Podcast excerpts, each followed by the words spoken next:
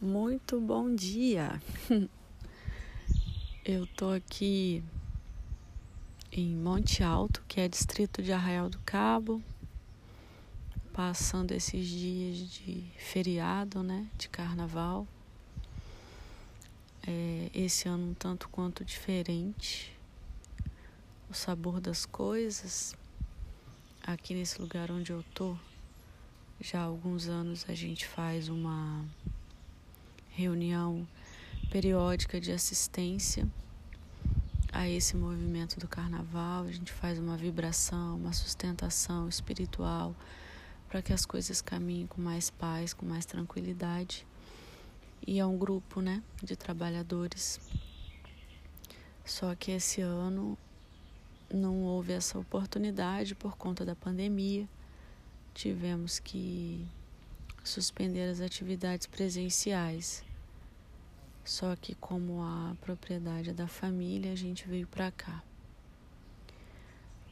E agora são sete e alguma coisa da manhã, ou quase oito, e eu tô aqui já há algum tempo, sentada num banquinho. Hoje está um dia muito lindo, de céu azul, sem nuvens, e aqui tem muitas árvores é, frutíferas, por sinal, jamelão, manga, graviola, acerola. então aqui é um lugar onde a gente tem muita percepção da abundância. Essa abundância que nos rodeia o tempo todo com relação à presença divina na nossa vida. E aí começaram a cair folhas, cair, cair, cair.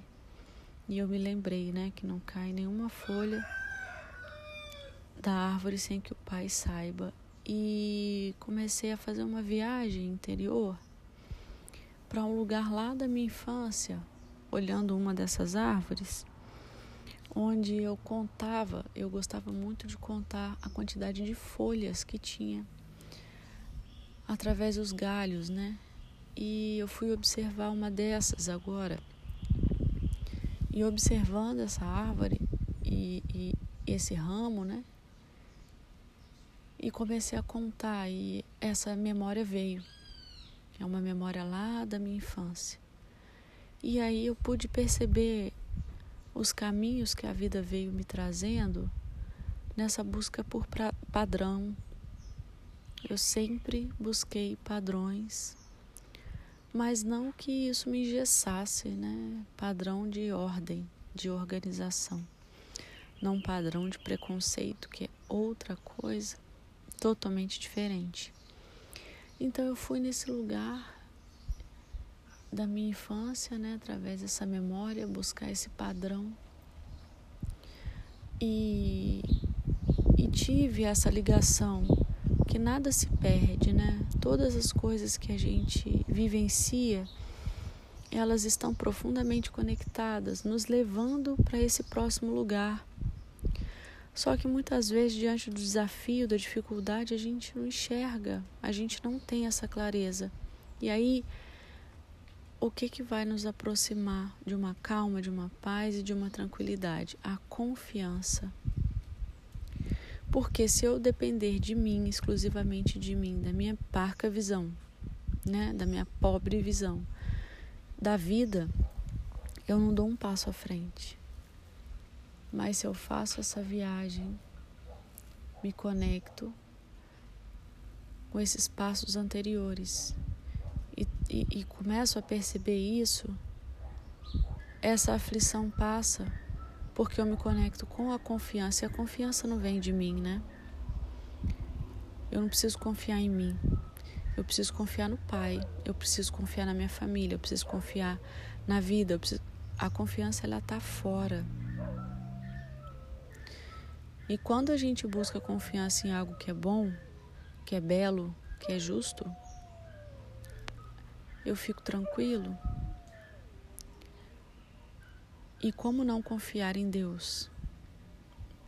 Como não confiar em algo, seja lá esse algo o que for para você, diante da nossa visão, onde a gente percebe a abundância, como eu estou aqui agora contando para vocês. com várias árvores, a natureza sorrindo, florindo, pássaros cantando, as aves se manifestando, a brisa, as folhas caindo. Esse cenário da vida em abundância. Como não confiar? Como não confiar que o meu próximo passo é é seguro? Como não confiar que as minhas escolhas são o resultado daquilo que eu promovo no meu dia a dia? Eu espero que essa reflexão toque você de alguma forma e que você comece também a fazer essa viagem para dentro. Um abraço. Sejam todos muito bem-vindos a mais um podcast e hoje a gente vai tratar sobre a fadiga da decisão. É, normalmente a gente evita esse momento de decidir, né? A palavra é, cisão já significa corte, interrupção, então existe aí esse movimento que a gente habitualmente ou naturalmente até a gente evita, que é de decidir. Por quê? a decisão ela está diretamente ligada à responsabilidade. Então, o fato de decidir implica em assumirmos os resultados a partir dessa decisão. E aí, por que que então a gente evita entrar nesse processo de decidir, de escolher? Porque a gente não quer errar, a gente ainda é, entende o erro como negativo, a gente ainda é, possui essa crença, né, de que errar é, é, é, é um equívoco, né? A palavra erro, o resultado erro é negativo e, na verdade, errar é uma construção. Para você chegar a um ponto, é, a não ser que você consiga de primeira, né? Que é, assim, a minoria das vezes. Então, a maioria das vezes a gente vai na tentativa e erro, tentativa e erro até acertar. Só que nessa concepção de que erro é ruim, a gente evita o erro e, por conseguinte, a gente evita então o passo anterior, que é a decisão. E aí, tem uma frase aqui de um livro, é, que eu até falei um pouquinho dele agora nos stories, que é esse aqui, ó. O método Bullet Journal. E ele traz, bem no capítulo Organizando a Mente, é, até a frase de William Morris, né, que é muito legal, não tenha nada em casa que não considere útil ou belo. E aí a gente pode transportar isso para nossa mente também, para nossa casa mental. É, então ele fala assim, ele traz uma citação de um psicólogo que chama Roy Baumeister, que ele escreveu um livro chamado Força de Vontade, a redescoberta do poder humano. Então esse psicólogo traz que é, o ser humano redescobriu o poder chamado força de vontade. E então esse psicólogo, né, o Ryan, é, Ryan Carroll, que é o autor do método Bullet Journal, traz a citação do psicólogo e ele fala assim: Não importa quanto você tente ser racional ou escrupuloso, não pode tomar uma decisão atrás da outra sem pagar um preço biológico é diferente da fadiga física comum. Você não está consciente do cansaço, mas há uma perda de energia mental. Esse estado é conhecido como fadiga da decisão. Então, o que, que acontece? A gente é, tem um gasto de energia toda vez que estamos envolvidos em um processo é, de decisão. É, pelo sim, pelo não, você fica. Vou fazer uma metáfora do computador é como se você ficasse com um programa rodando no pano de fundo do seu computador e isso torna a sua área de trabalho ali, o seu movimento atual lento. Então, suponhamos, você tem é, 15 janelas abertas lá, pastas, programas, tudo rodando, você não está usando aquilo, mas eles estão abertos e rodando no plano de fundo do seu computador. Então, ele está ocupando a chamada memória RAM, né? Ele fica lá ocupando aquilo e o programa que você está usando atual, o que você está lá mexendo, ele fica lento. Por quê? porque tem algo ali roubando a energia do é, computador, que é o aparelho central, né? E aí a nossa mente funciona dessa maneira. Toda vez que a gente está no, no consciente, no plano do consciente, a gente está usando essa, esse plano atual. É como se a gente estivesse na nossa área de trabalho. Então a gente está ali desenvolvendo as nossas ações, planejamento, está trabalhando, está fazendo as atividades da rotina. Só que no plano de fundo tem aquele problema ou aquela situação, é aquele dilema, né, que a gente chama de dilema na psicologia, que está roubando a sua energia, está fazendo com que você é, esteja com seu plano de frente, a sua área de trabalho ocupada. Então, quanto é, mais coisas a decidir tem no seu plano de fundo, mais programas e janelinhas abertas. E isso rouba a sua energia do que você faz no seu dia a dia, do que você está fazendo agora no momento presente. Então, qual é a consequência de você não tomar decisão? É isso, é você ficar sem energia, você ficar fadigado, ficar é, sem energia até para poder pensar em tomar essa decisão. E o que, que a gente faz diante disso? Então, você é, é, pode usar uma prática que eles chamam de download, né? Você tira tudo que está na sua mente, transporta para um papel e vai fazendo uma sequência de perguntas. É, e você pode começar por uma binária, por exemplo. É, se você está pensando numa situação e aí você coloca uma pergunta binária: se isso acontecer positivamente, qual é o resultado? E negativamente, qual é o resultado?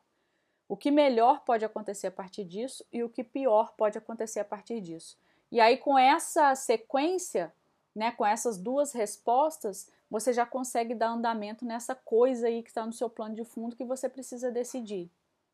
E às vezes não decidir é uma decisão, né? E em muitos casos essa é a decisão da paz, porque às vezes você fica angustiado querendo resolver uma coisa de hoje para amanhã e às vezes a decisão é a paciência que você precisa adquirir para deixar esse processo acontecer.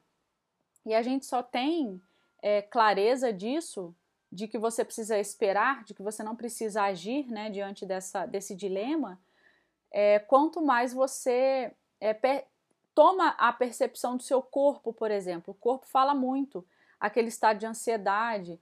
Então, você imaginar usar o teu potencial criativo, usar a sua mente mesmo, para poder projetar os cenários e se posicionar o seu corpo como seria se acontecesse tal resultado, como seria se eu tomasse a decisão A e o resultado fosse X. Então você imagina, cria aquela situação e percebe no seu corpo. A imaginação, ela muitas vezes é, é excluída um pouco do mundo dos adultos, né?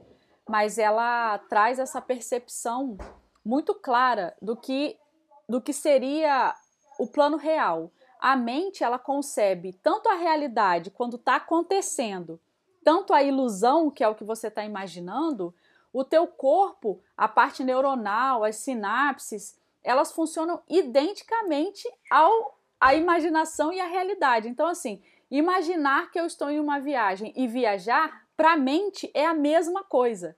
Então é interessante a gente usar esse processo de você imaginar, de você projetar os cenários daquela decisão que está te, te roubando a energia, para que você sinta no seu corpo então, e aí você relaxe e vá em, em direção a essa decisão que você está querendo tomar. Então, eu queria deixar essa reflexão aqui é, esse livro é muito mais que um método de planejamento, ele realmente traz é, dados muito interessantes e então a gente pode explorar bastante a partir disso. Eu espero que tenha sido útil essa reflexão sobre a fadiga da decisão e vamos aí caminhando e seguindo né, com o nosso direcionamento, com as coisas que a gente quer realizar. Beijo!